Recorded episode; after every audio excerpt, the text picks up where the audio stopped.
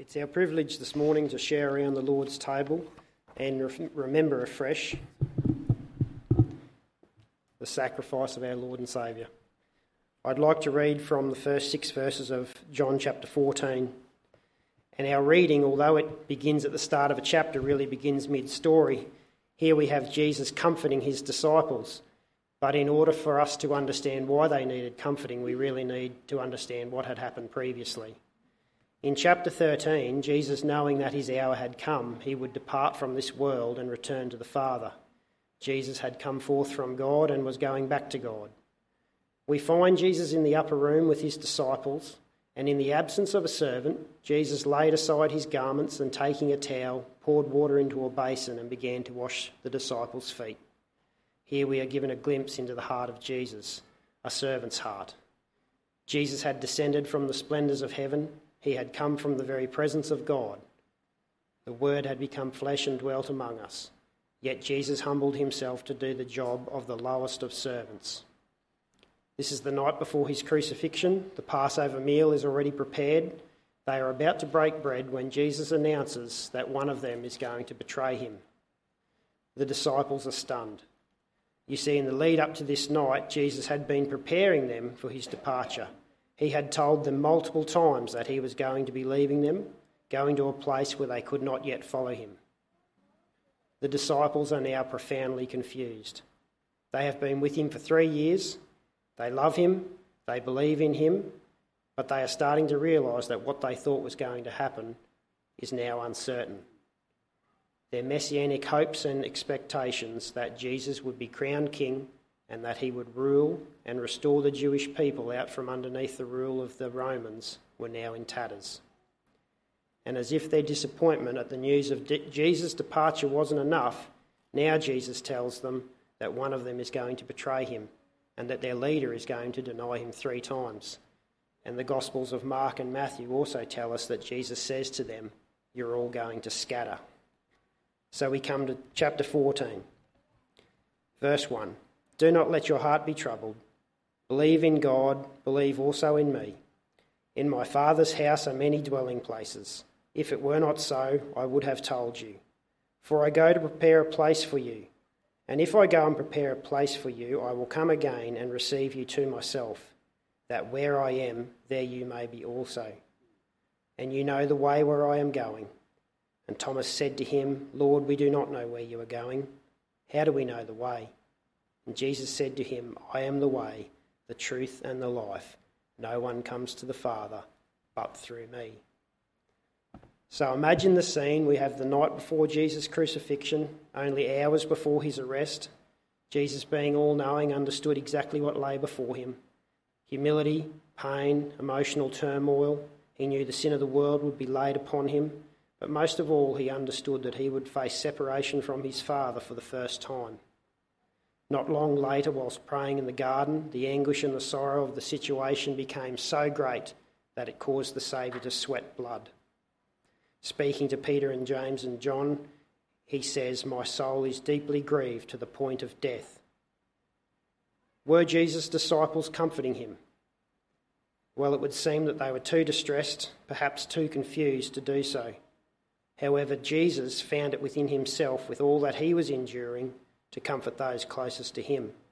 Again, we see the heart of Jesus, a heart of love and compassion. Jesus was offering them hope amongst their despair. He says to them, Do not let your hearts be troubled. Do not worry yourselves with my leaving. Only a few days earlier, Jesus rode into Jerusalem to a welcome befitting a king. And I think it's safe to say that the disciples had got caught up in this and their hopes had now turned to despair as they contemplated the departure of their Lord. And at a time when those closest to Jesus should have surrounded him with support and love, the Saviour is forced to forego his own needs to comfort them with his love. Isaiah 63 9 tells us, In all their distress, he too was afflicted. He says to them, You believe in God, believe also in me. He is talking to his closest friends. What's more, Jesus knew their heart. So his words here are more of a statement rather than a question. In fact, I think he was reassuring them at a point when they were questioning everything that they knew, everything they had seen over the previous three years. You believe in God who you cannot see, therefore believe also in me when soon you will not see me. Jesus was declaring himself to be God. And of course, we remember how the book of John starts. In the beginning was the Word, and the Word was God, and the Word was with God, and the Word was God. He was in the beginning with God. Jesus' compassion led him to tell them that yes, he was going away, but it was for good reason. He was going to prepare a place for them with the Father. For in the Father's house there are many dwelling places. He reassures them by saying, If this were not so, I would have told you. And if I go to prepare a place for you, I will come back to receive you unto myself, because there is no point in preparing a place for someone unless you intend to take them there. And this promise is as much for us today as it was for those troubled, downcast disciples in that upper room. In biblical times, it was customary for Jewish men to use a similar, if not the same, phrase as a marriage betrothal towards a prospective bride. The man, after negotiating the price of marriage with the father of the bride, would say, In my father's house are many rooms. I go to prepare a place for you, and when I have prepared it, I will return for you, so that you may be where I am. This is a beautiful picture, is it not, of Christ leaving his Father's home in heaven? Sorry. His Father's home in heaven to come and establish a marriage covenant with his church. And in God's perfect timing, Jesus made this promise to his disciples on the very same night that he chose to teach them about the new covenant through the cup of communion, which we share in now. The shedding of his blood on the cross the following day established this new covenant. In doing this, Jesus paid the price for his church, just as the groom would have purchased his bride. After the groom had returned to his father's house and prepared for his marriage and ensured the couple's financial security, he would return again and collect his bride to take her back to his father.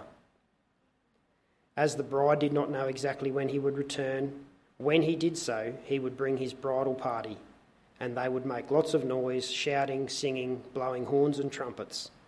This was to signal the bride that he had returned for her and that she should gather her things to go with him.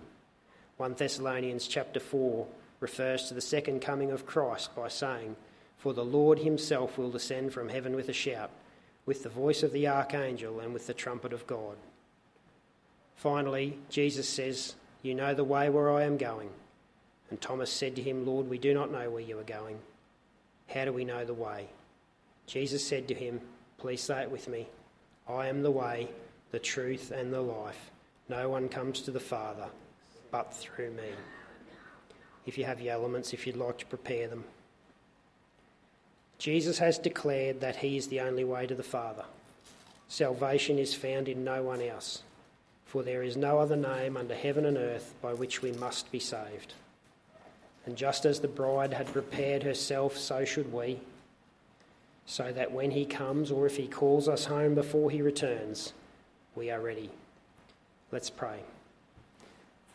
Father, we thank you that you loved us so much that you would send your Son to us, leaving behind the splendours of heaven to dwell among us and to establish a marriage covenant with your church.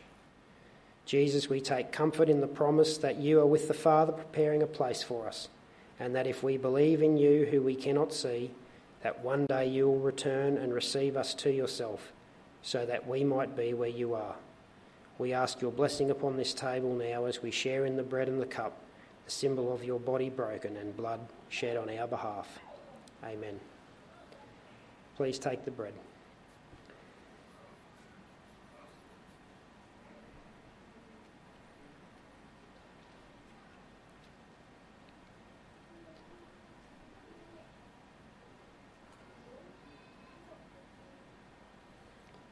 Jesus purchased his bride with his own blood, poured out on the cross of Calvary. With a grateful heart, let us drink together.